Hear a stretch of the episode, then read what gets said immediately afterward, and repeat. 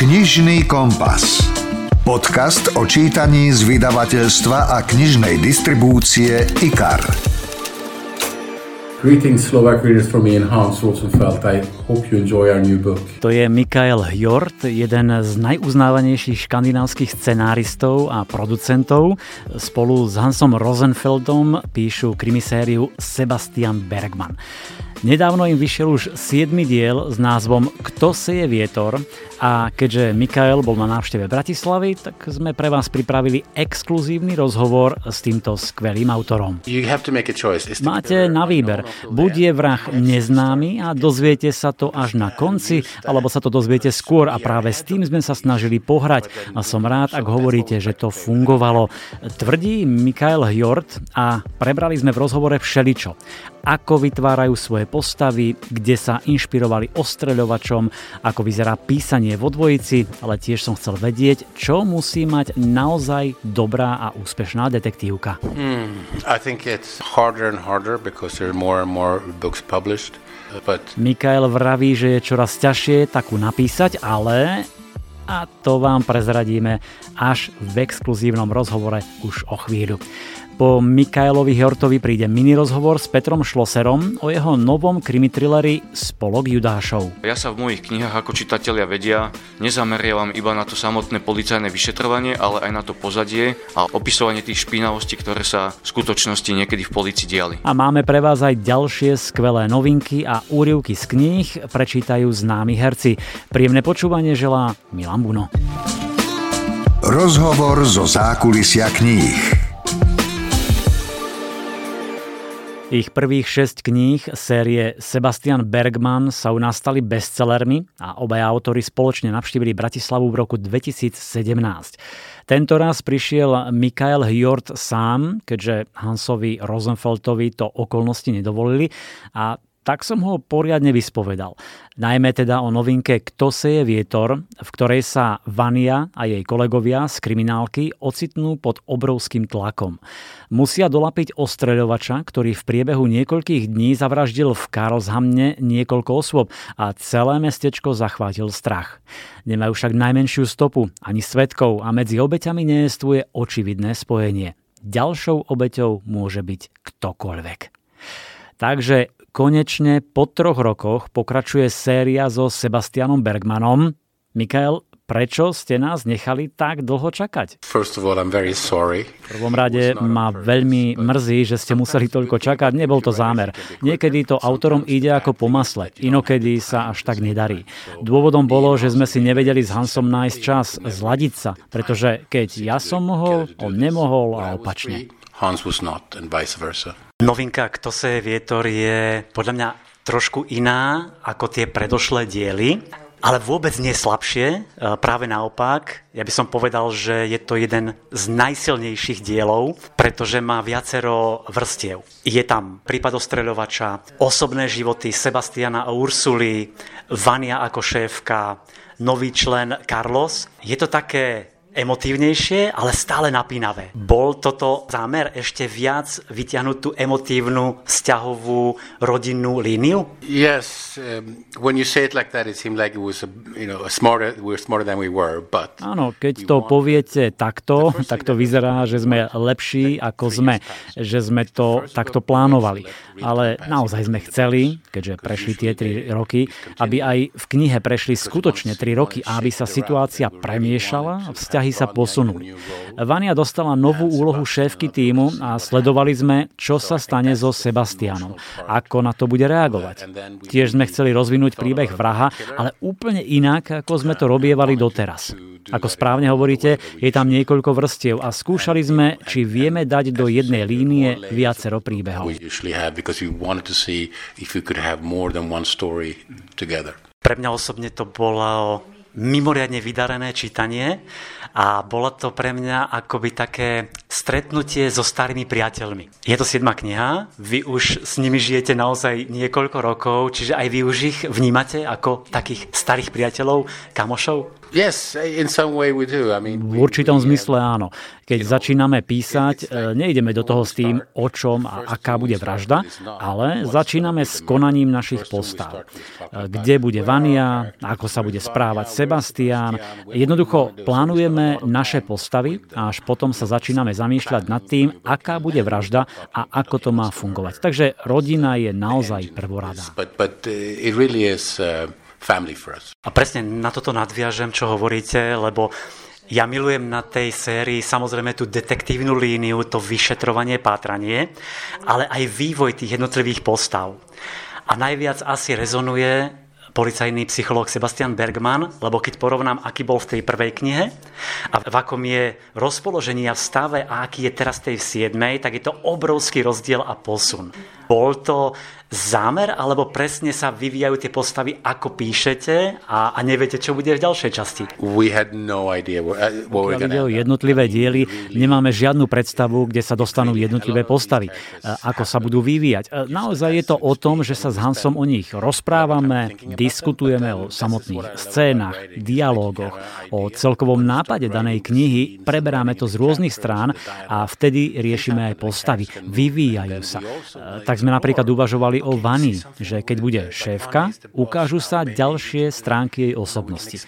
Niekedy sa postavy vyvíjajú tak, že prekvapia nás samých, rovnako ako čitateľov. So we try to be, we try to be surprised by them as much as the audience.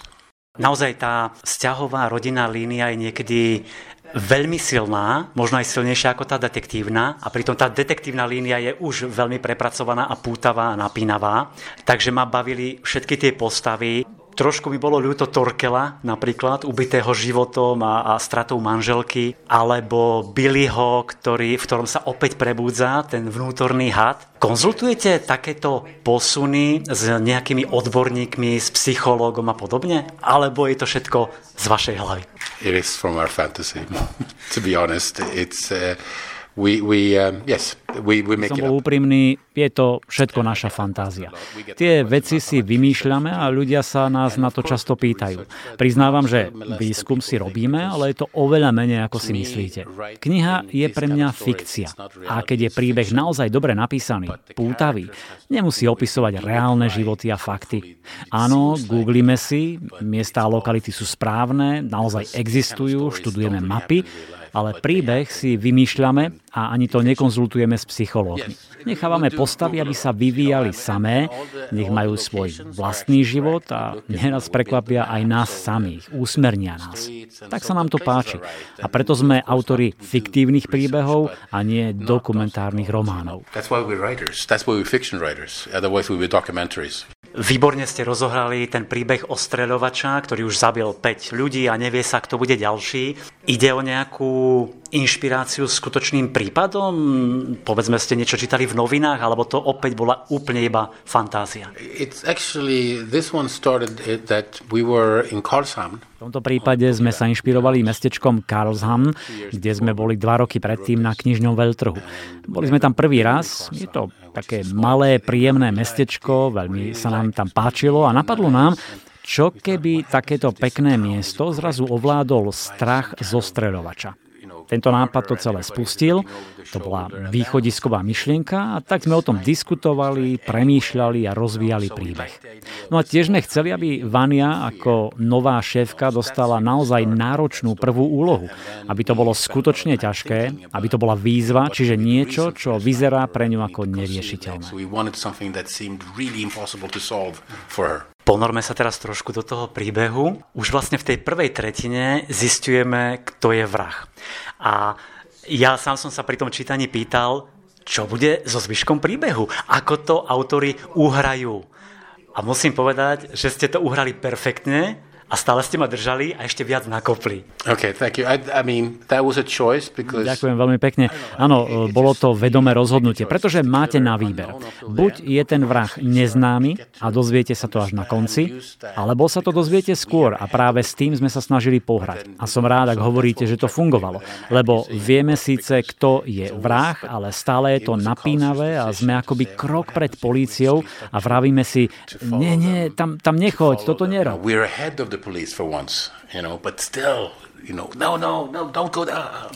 Have that feeling. Presne potom tá ďalšia časť, vlastne keď eh, Rixmore toho vypátral, zistil, kto to je a došlo k tej naháňačke, uh, tak to bolo veľmi dobre napísané a naozaj ako čitateľ som cítil, že už, už ho majú, ale vždy nejako o vlások utiekol. Uh, takéto veci treba naozaj napísať veľmi poctivo a autenticky uveriteľne. A tu sa dostávam k tomu, čo ste hovorili, že googlite a, a prezeráte mapy. A ste to nejako stopovali, skúšali ste v realite, či to vyjde, či tam príde nadčas a tak ďalej? Yes, somewhat, but in the end we know it, if we decide it's going to make it, it's going to make it. So, Áno, tak nejako.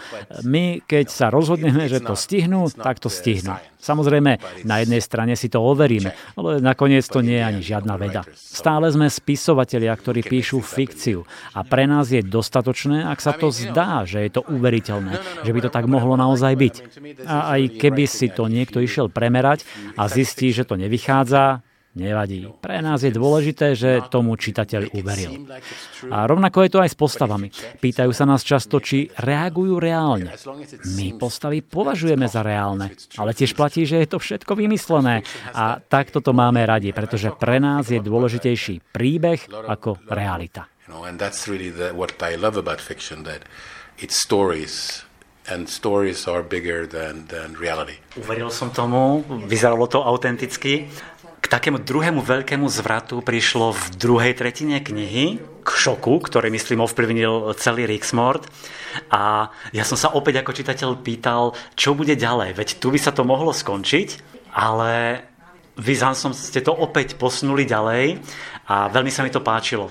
Mali ste to vlastne perfektne e, premyslené až do konca toho e, príbehu a zvyšovali ste obrátky. Bola to parádna jazda pre mňa, určite ako čitateľa. Pristupovali ste v tejto fáze písania, kde sa to ešte zrýchľovalo, dynamizovalo, nejako pocitovo ako autory, alebo ste využívali také spisovateľské autorské prostriedky, ako sa učíme povedzme na kurzoch tvorivého písania, na zvýšenie napätia, na jeho stupňovanie a tak ďalej? It's a combination.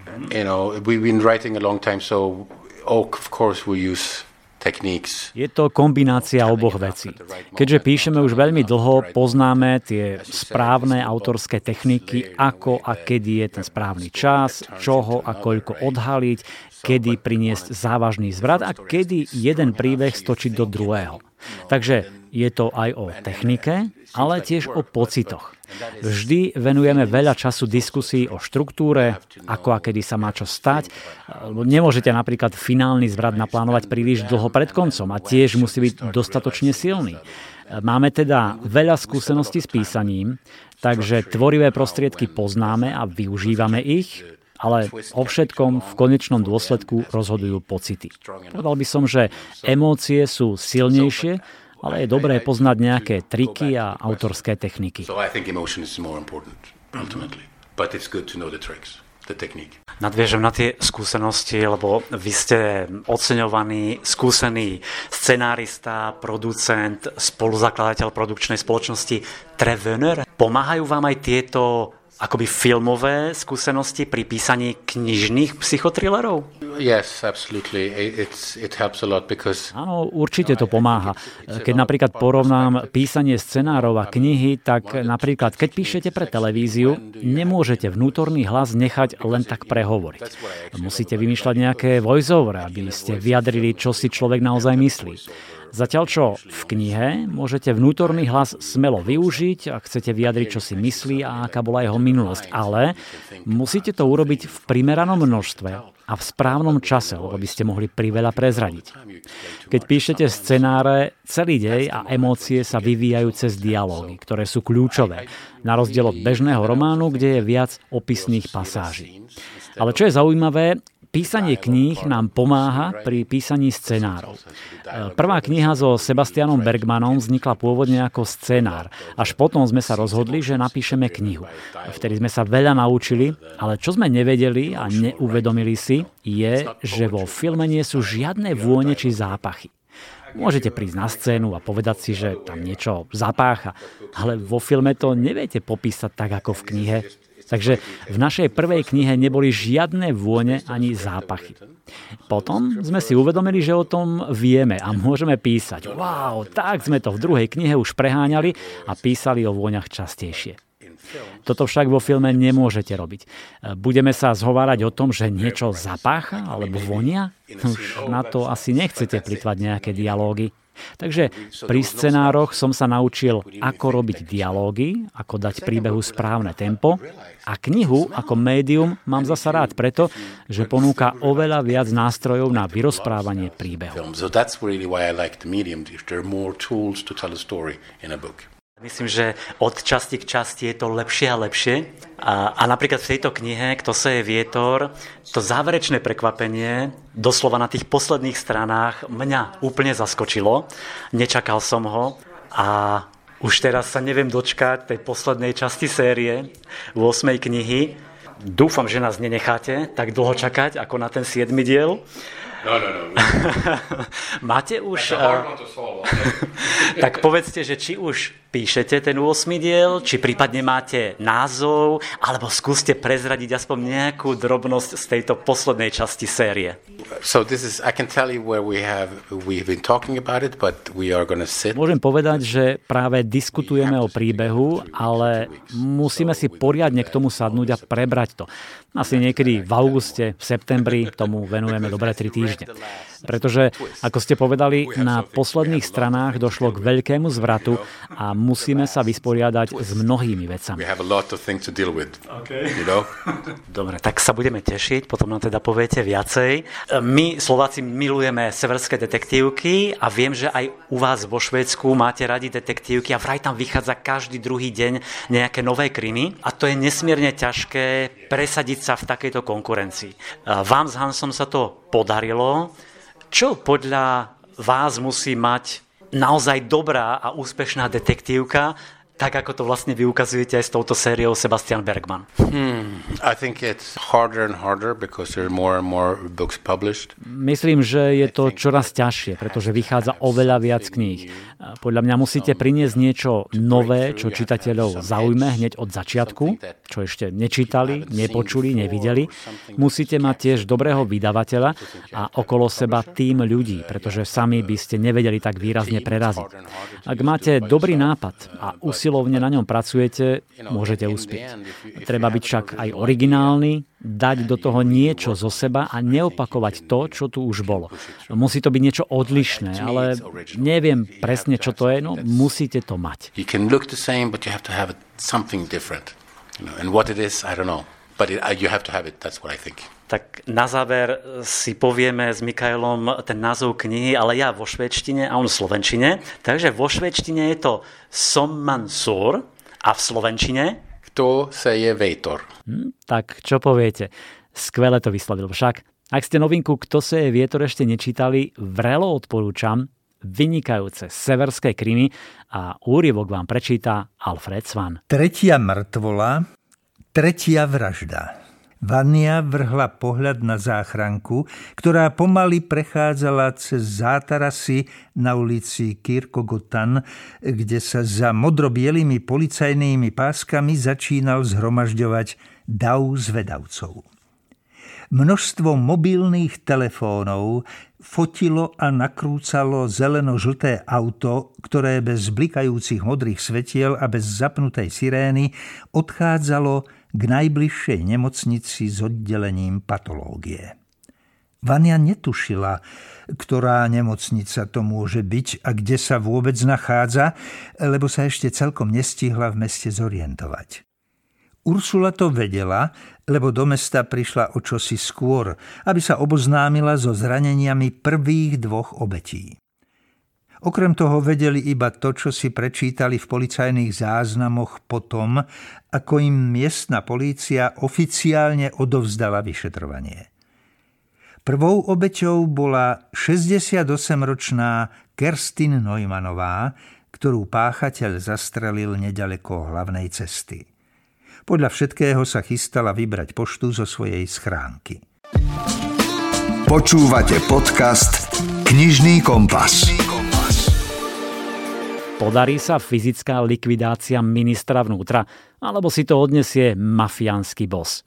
Aj o tom je nový policajno-mafiánsky thriller Petra Šlosera Spolok Judášov. Už štvrtý príbeh sérii Páchateľ neznámy, v ktorom ide o dva prípady. Pátranie po vrahovi a snahu nastoliť spravodlivosť. Ten názov som si zvolil z toho dôvodu, že posledné obdobie odhalilo niekoľko tých policajných judášov, ktorí sa spreneverili nejakej služobnej policajnej prísahe a preto som si aj ja do názvu mojej knihy zvolil e, meno tejto biblickej postavy. Opäť teda poukazuješ naozaj na tých krivákov a zradcov v polícii. Bolo ich tam naozaj tak veľa? Bol to taký závažný problém? V súčasné obdobie odhaluje, že bolo ich tam naozaj veľa.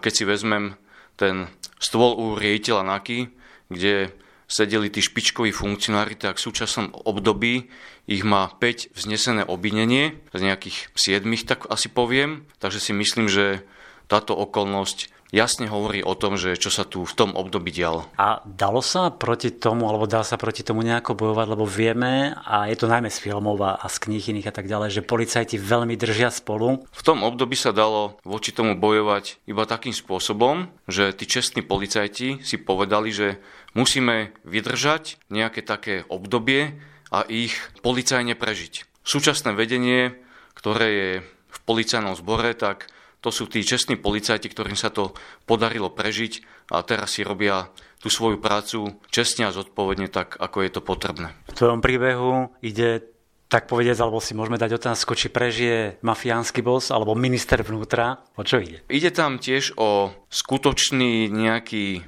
prípad, ktorý sa v určitom období od, e, odohral a v knihe som si samozrejme, že nejakým spôsobom to prispôsobil. Ide tam vlastne o to, že väzeň, ktorý je prepustený z výkonu trestu odňatia slobody, sa nejakým spôsobom pokúša o fyzickú likvidáciu vtedajšieho ministra vnútra. A mafiánsky boss samozrejme, že ten zase po svojej rovine pacha závažnú trestnú činnosť. Niektoré dámy sa možno pýtajú, lebo máš veľa, veľa fanúšičiek a čitateľiek. Bude tam pri veľa krvi? No v tejto knihe, aj napriek tomu, že bude teda najbrutálnejšia, najbrutálnejšia bude v tom, čo sa týka spôsobu vykonania nejakých vražd, ktoré tam opisujem, ale krv tam nebude tiecť samozrejme potokom. E, ja sa v mojich knihách, ako čitatelia vedia, nezameriavam iba na to samotné policajné vyšetrovanie, ale aj na to pozadie a opisovanie tých špinavostí, ktoré sa v skutočnosti niekedy v policii diali. Práve tým je to zaujímavé, lebo máš tie skúsenosti, ktoré vieš e, využiť vo svojej knihe a ten názov Spolok Judášov hovorí za všetko. Myslím, že prehnitý systém dokáže vtiahnuť a zomlieť mnohých tá poctivosť, svedomitosť idú bokom. Je to v tomto smere dnes e, ťažšie, zložitejšie? E, tých príležitostí, povedzme, ako podľahnuť tomu prehnetému systému je oveľa viac, ale máme pocit, že sa aj oveľa viac vyšetruje, zatýka, pátra, alebo to je len taký pohľad náš amatérsky zvonka? Nie je to amatérsky pohľad zvonka. Samozrejme, že policia zverňuje informácie o svojich akciách a realizáciách pri dokumentovaní trestnej činnosti. Média nás o tom informujú. V minulosti takéto realizácie neboli, pretože aj v policajnom zbore boli tí tzv.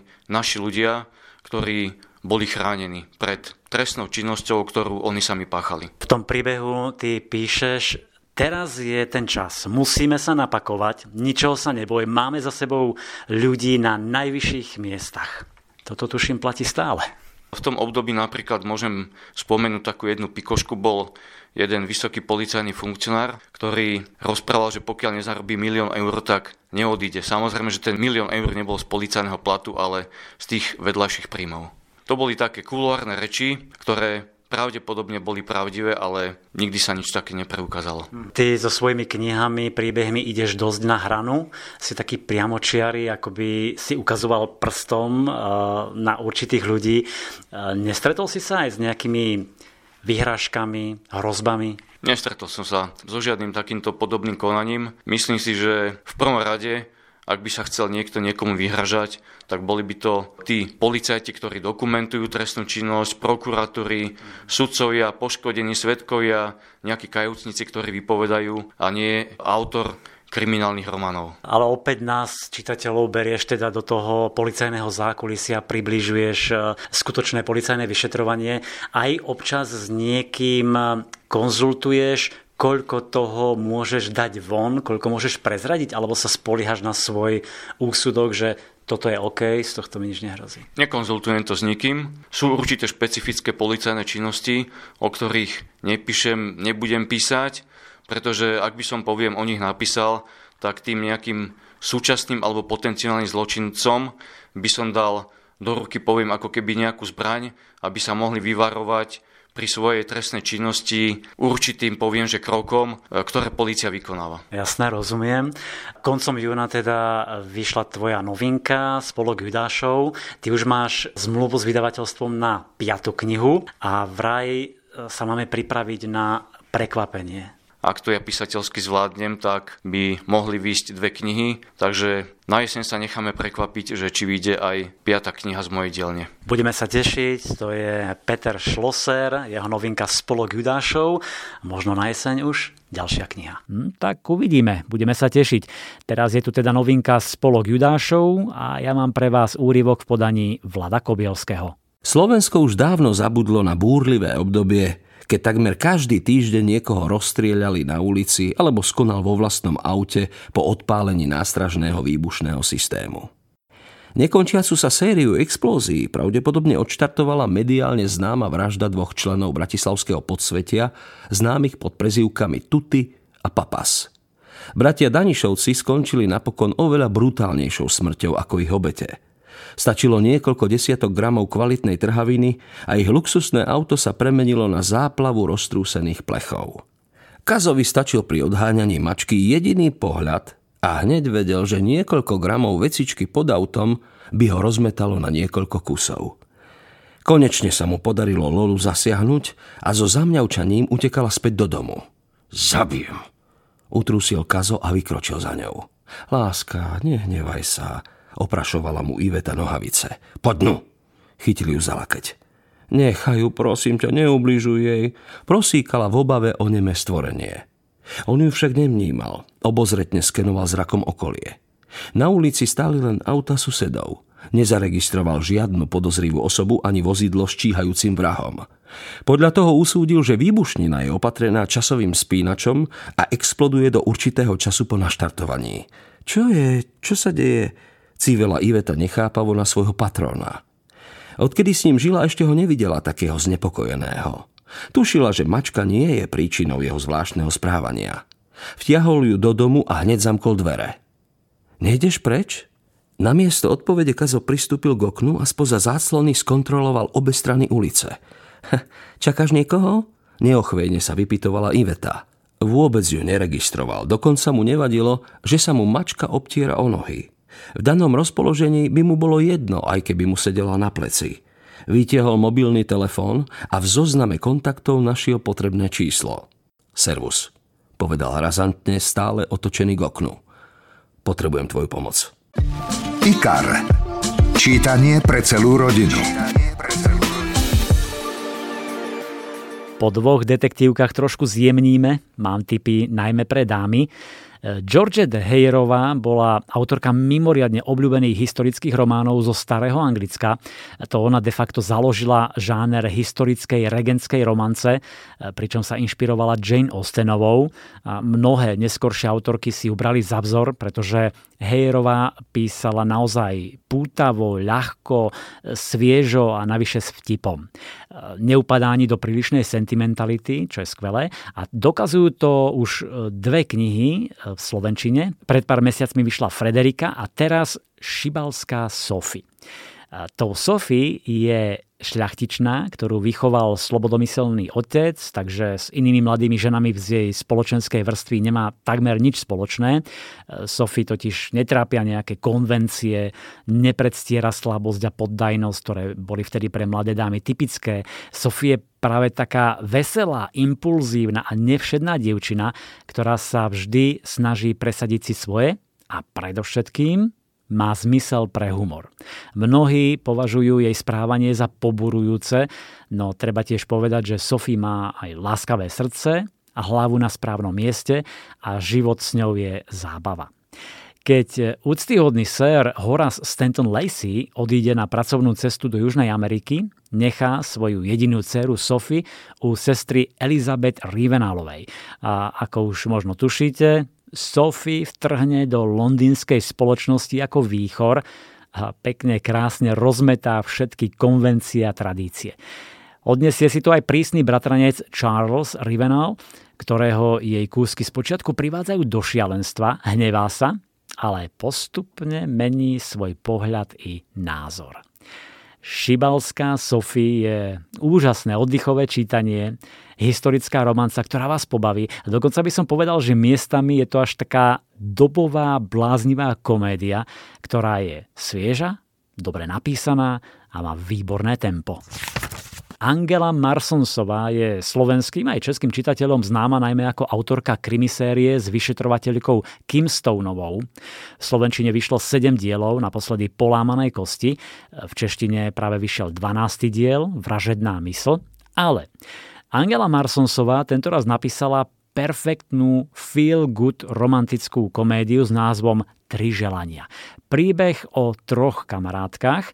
Tou prvou je Cher, ktorá je po uši zalúbená do nového šéfa, je krásny ako obrázok, múdry a zábavný, no vôbec si ju nevšíma, ak tak iba vtedy, keď mu treba uvariť kávu. A ako mu Šer dokáže, že je pre ňo tá pravá? Potom je tu Sarah, ktorá túži po dieťati s mužom, ktorého miluje. David je však ženatý. Existuje aspoň nádej, že manželku opustí. No a Tretia postava sa volá Deb. Mala by sa práve tešiť na svadbu s milovaným snúbencom Markom, ale jej svokra chce mať všetko pod kontrolou. Aké prekvapenie. Zmení sa Debin vysnívaný deň na nočnú moru. V jeden letný večer si kamarátky dajú pár pohárov vína, nájdu na Debinej poličke starú knihu a v opitosti z nej odrecitujú kúzlo. Ani na chvíľu pritom neveria, že by sa mohlo splniť, veď je to iba zábava s rozhadzovaním sušených byliniek po záhrade. No, nebude to celkom tak, ako si mysleli. A Angela Marsonsova dokázala, že vie písať nielen krimi, ale aj vtipné, pohodové romance. Tri želania je o kamoškách, pri ktorých budete mať pocit, že ich dávno poznáte, že by ste pokojne mohli byť tou štvrtou do partie. Je to príbeh o tom, ako všetci túžime po niečom, čo by nám ešte trošku vylepšilo život a Angela to napísala naozaj veľmi sviežo, na niektorých pasážach sa budete nahlas smiať a po dočítaní vám určite zostane dobrý pocit. Aj preto sú tri želania Feel Good príbeh a úryvok z knihy vám prečíta Lucia Vráblicová. Keď Šér dostala možnosť praxovať v nadnárodnej oceliarskej spoločnosti v centre mesta, vybrala si radšej kanceláriu pani Johnsonovej v škole. Ako by sa celá škola krútila okolo jednej osoby a spoliehala sa na ňu. Šér sa rozhodla. Aj ona chcela byť takou jedinou osobou. Túžila byť centrom – Spravila si špecializáciu na obchod a reklamu a predstavovala si sama seba ako nenahraditeľnú pravú ruku riaditeľa prosperujúceho medzinárodného podniku. Ibaže teraz iba prepisovala listy o preplnených smetných košoch a nefungujúcich automatických dverách. Šér, budúci týždeň nás čaká audit, aby sa preverilo, či ako správcovský orgán zaistujeme správny pomer ceny a výkonu. Pán Williams potriasol hlavou, takže okuliare sa mu trochu zosunuli po nose. Prejdu všetky papiere. Budú mať veľa otázok. Nemáme predsa čo skrývať. Alebo áno? Pane Bože, samozrejme, že nie. Nedošlo predsa k nejakým pochybným machináciám. Iba ma to dostáva do nepríjemnej situácie, to je všetko. Ako vedúci prevádzky máte predsa pod palcom všetko v oddelení. Nemohli vás obísť. Podotkla Šér, hoci v skutočnosti si nebola istá, čo pán Williams vlastne robí, okrem presúvania dokumentácie po celej budove. Oh, Šér, vzdychol si. Pri audite je najviac zohrozený stredný manažment. Papaláši sa starajú o seba a robotníkom nebezpečenstvo nehrozí. Vďaka ním celý podnik funguje. Pán Williams, mám si aktualizovať životopis? Počúvate podcast Knižný kompas. Smejeme sa ľuďom, ktorí ešte používajú Windows 95, no sami lipneme na názoroch, aké sme si vytvorili v roku 1995. Toto tvrdí Adam Grant, odborník na organizačnú psychológiu. Na univerzite ho študenti už 7 rokov zvolili za najlepšieho profesora. Klientov učí, ako naštartovať motiváciu a viesť tvorivejší a plnohodnotnejší život. A jeho prednášky na konferenciách TED majú na internete viac ako 20 miliónov pozretí. Je autorom štyroch bestsellerov rebríčka New York Times a v Slovenčine mu teraz vyšiel veľký hit s názvom Ešte si to premysli. Je to vynikajúca kniha o tom, prečo sa oplatí zmeniť názor, ak sa mení svet okolo vás a Prečo je to dokonca nevyhnutné? Je to kniha plná príbehov, príkladov, ktoré sú zrozumiteľné a pútavé. Ono totiž doviesť ľudí k zmene predstavuje neľahkú úlohu. Vidíme, že sa mýlia, že by mali prehodnotiť svoj názor, ešte by si to mali premyslieť, no nedarí sa nám, skôr naopak. Aj keď máme najlepšie zámery, ľahko sklzneme do roli kazateľa hlasajúceho z kazateľnice, žalobcu horliaceho v záverečnom prejave či oduševneného politika. Jednoducho, všetci sme náchylní podľahnúť takému tomu nápravnému reflexu, teda túžbe riešiť problémy a poskytovať odpovede. Adam Grant tvrdí, že hoci ľudia si prajú lekára, ktorý im napraví zlomenú kosť, čo sa týka problémov v hlave, často si prajú skôr súcit ako riešenia. V knihe Ešte si to premyslí ponúka návod, ako byť flexibilný a nie tvrdohlavý. Ako si zachovať otvorenú myseľ, pochybovať o svojich pravdách a klásť si tie správne otázky, lebo len tí najlepší sú schopní zmeniť svoje stanovisko, prehodnotiť vlastný názor a neboja sa kritiky. Slovenský spisovateľ 70 rokov vo vašej knižnici. Vitajte v regentskom Anglicku v období ako Bridgeton či Poldark.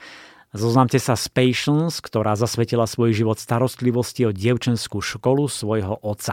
Jedného dňa sa však pri dverách objaví záhadný muž, dobitý a v bezvedomí a mladá riaditeľka školy opäť nájde svoje srdce v rukách neznámeho príťažlivého. Hm. Hovorím o novej historickej romanci Učiteľkina voľba, čo je druhý diel obľúbenej série Tajomstva vresovísk od autorky bestsellera Dedičkin sľub. Príbeh nás zavedie do roku 1816 na vresoviská Darbury v Anglicku. Patience má 25 rokov a vždy snívala o veľkej láske, že ho vysnívaný muž vezme do náručia a odvedie niekam preč, hm, ale ten pravý nikdy neprišiel. Po otcovej smrti a bratovom odchode do Londýna nesie na pleciach všetku zodpovednosť za chod dievčenskej školy na panstve Rosemere. Do toho sa zamieša majiteľ panstva William Sterling, ktorý má povesť hazardného hráča a nemalé dlhy. Raz ho na vresoviskách surovo napadnú poskokovia jeho veriteľa a on sa celý dobitý uchýli do stajne k svojim podnájomníkom. Keď mu Patience ošetrí rany, William odíde, ale jej krása a dobrota ho očarili a chce sa o mladej riaditeľke dozvedieť viac. Učiteľkina voľba je opäť nesmierne očarujúca romanca s nádherne vykreslenými postavami, k tomu pútavé scenérie, dobový duch, ktorý autorka vystihla naozaj verne a presne, Je to síce len druhý príbeh od Sarah E. Ladovej a je neuveriteľné, ako zvyšuje latku. Ako si podmanila milióny čitateľiek na celom svete, vrátane Slovenska, pretože jej príbehy sú takou kombináciou klasík Jane Austenovej a Charlotte Bronteovej. Čiže premyslené zápletky, prepracované postavy, dobová atmosféra, k tomu láska, napätie, dobrodružstvo. Sarah navyše naznačí mnoho tajomstiev a vy chcete čítať ďalej, aby ste sa ich postupne dozvedeli a odhalili ich. Vypočujte si úryvok v podaní herca Kamila Mikulčíka. Vravel som dolu z koňa. William méhlo dopredu. Ocitol sa z očí v oči tretej hlavni pištole. Je obklúčený. Mrmlúc sklzol zo sedla a v čižmách s vysokou sárou sa pevne postavil do rozvíreného snehu. Ak by sa zvykol modliť, teraz by nastala vhodná chvíľa. To však nerobieval. A tak len uvoľnil úzdu a zdvihol obe ruky hore – a presne v tom momente k nemu s namierenou pištoľou pristúpil prvý chlapík. Netreba sa nám predstavovať všakže Sterling. Dokonca si dovolím tvrdiť, že vieš, prečo sme tu. Keď sa chlap v kabáte s kapucňou priblížil, William sa posunul. Nútil sa, aby jeho hlas znel ticho a pokojne. Nemám pri sebe veľa peňazí, ak vám ide o to. Neprišiel som po tvoje peniaze, prišiel som po peniaze kapitána Raffartyho. Williama v očiach pálil pot. Raffertymu som dal dlžobný úpis. Na podmienkach sme sa dohodli. Mám tri mesiace na to, aby som mu tie peniaze doručil a to aj urobím. Chlapík potiahol nosom a cez plece zavolal na tých za ním. Tri mesiace, chlapi, čo si o to myslíme? Mne sa to vidí ako neskutočne dlho. Jeho kumpáni sa zarehotali. William zaťal zuby, lebo sa mu do vlnenej látky zimníka zaborila pištoľ. Hrubý hlas neznámeho bol rovnako zastrašujúci ako jeho zbraň. Tak, aby si vedel, prepadli ma obavy. Z Londýna si odišiel náhle a potajomky, ako by si sa nám chcel vyhnúť. Nuž teda, vlastne si sa ani nerozlúčil a odišiel si nadlho. Chlapovi sa na tvári objavil úškľabok. Joli. Knihy pre mladých. Mona Kasten vie, ako si získať mladých čitateľov. V jej znova sérii vyšli už tri knihy, čiže Začať znova, veriť znova a cítiť znova. Mona síce neprichádza možno s nejakými originálnymi príbehmi, ale vie ich podať nesmierne zaujímavo, pútavo a určite vás pobaví. A to je tá správna kombinácia, prečo jej prvé knihy oslovili 10 tisíce slovenských čitateľiek. Teraz je tu teda štvrtý diel série Dúfať znova o Everly Penovej, ktorá neverila na lásku. Celé roky sa prizerala, ako jej mama trpí v násilnom vzťahu. Zážitky z detstva ju natoľko traumatizovali, že si mužov nepripúšťala k telu. Nechcela sa zamilovať a už vôbec nie do svojho vyučujúceho. Ibaže Nolan Gates je šarmantný, inteligentný, sexy a iba pri ňom dokáže byť Everly sama sebou. Len jemu dokáže otvorene povedať, že netuší, čo chce od života a že študuje len preto, aby bola mama šťastná. Čím bližšie ho spoznáva, tým viac ju to k nemu ťahá. Najradšej by prekročila pomyselnú hranicu medzi nimi, lenže vzťah s pedagógom je pre Everly neprístupný. Zároveň netuší, že za Nolanovým optimistickým prístupom k životu a nákazlivým nadšením pre literatúru sa v skutočnosti ukrýva bolesť. A tá by mohla zničiť ich lásku skôr, ako sa zrodí. To je príbeh Dúfať znova, precítený, strhujúci o nezvyčajnom páre, ktorému budete fandiť, sem tam vyroníte slzu a budete milovať aj vedľajšie postavy, ktoré sú neraz dobrými radcami a vždy k dispozícii, keď to treba.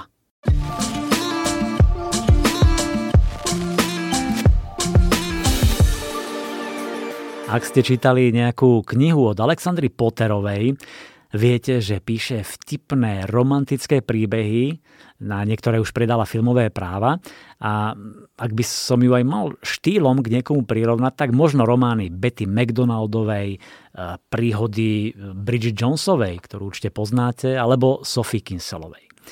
Slovenčine už vyšlo mnoho kníh. Pred desiatimi rokmi sa to začalo knihou Daj si pozor na želania. Nasledovali napríklad Dokonalé rande, Hľadám Rómea, Nezabudni na mňa. Z tých novších priznania 40 či Detektívka lásky. No a teraz jej vyšla desiata kniha s názvom Jedna dobrá vec. Hi, my name's Alexandra Potter. Ahoj, volám sa Alexandra Potter a rada by som vám predstavila svoju novú knihu Jedna dobrá vec, ktorá vychádza v Slovenčine a dostane sa ku všetkým mojim čitateľom. Veľmi sa teším, že si ju môžete prečítať. Knižka je o tom, ako všetko, čo potrebujete na to, aby sa váš život zmenil k lepšiemu, je len jedna dobrá vec. Je srdcervúca, dojímavá a plná humoru. Myslím si, že sa vám bude veľmi páčiť. Ešte sa vám chcem zo srdca poďakovať. Pokúsim sa to povedať po slovensky. Myslím, že sa to povie Ďakujem. Ďakujem všetkým mojim slovenským čitateľom. So thank you, Jackie M, to all my Slovak readers. Bye. Jedna dobrá vec je príbeh o Liv Brooksovej, ktorá po rozvode impulzívne vymení svoj londýnsky mestský život za hornatý Yorkshire. Chce začať odznova, no to nie je vždy jednoduché. Z miestneho útulku sa rozhodne adoptovať psíka Harryho, aby jej nebolo tak smutno. Každý deň sa spolu prechádzajú po okolí, aby Liv lepšie spoznala svoj nový domov a postupne zistuje, že nie je jediná, ktorej by prospel nový štart spoznáva staršieho osamelého pána Valentína, mladého bojazlivého chlapca Stanleyho a Maju, tínedžerku, ktorá je nahnevaná na celý svet. A veci sa pomaly začínajú meniť. Jedna dobrá vec je dojímavý román o priateľstve a hľadaní vlastného šťastia v živote. Je to nádherné rozprávanie o tom, že ak sa všetko vo vašom živote rozpadá, Potrebujete len jednu dobrú vec, ktorá vám pomôže ho dať znovu dokopy. Príroda. Fauna, flóra a životný štýl. A na záver ešte dve novinky. Ak sa chystáte na dovolenku a radi vyplňate krížovky, mám pre vás parádny tip. Zábavné krížovky vo väčšom formáte obsahujú 115 obľúbených švedských krížoviek. V tajničkách sa skrývajú citáty slávnych osobností, príslovia, vtipy, zaujímavosti. Takže okrem precvičenia svojich mozgových závitov sa aj niečo priučíte, prípadne zasmiete. Napríklad e, som sa tam dozvedel, že ľudská DNA a DNA banánu sú na 50% zhodné. Čiže ak to dobre chápem, tak sme každý z polovice banán. Či? No a sérii pre deti, prieskumníci prírody, vyšli dve nové knižky. Celkovo ich už je šesť, začalo sa to nočnou oblohou, potom prišiel hmyz a pavúky, počasie, lesy a teraz pribudli vtáky a kvety. Sú to knižky v malom formáte, cez 60 strán, plných informácií a aktivít na projekty pre všetkých, ktorí milujú prírodu. V tej prvej knižke Vtáky spoznáte vtáčie druhy z celého sveta. Zistíte, čím sa živia, ako ich pozorovať, aby neuleteli, ako si čistia perie, ako lovia a ktoré vtáky odlietajú do teplých krajín. V knižke Kvety nazriete zasa dovnútra kvetov, objavíte, ako vlastne rastú, ako vytvárajú okvetné lístky, dozviete sa všetko o peli, o púštnych i horských kvetoch. Jednoducho, séria Prieskumníci prírody, to sú zaujímavé fakty o prírode okolo nás.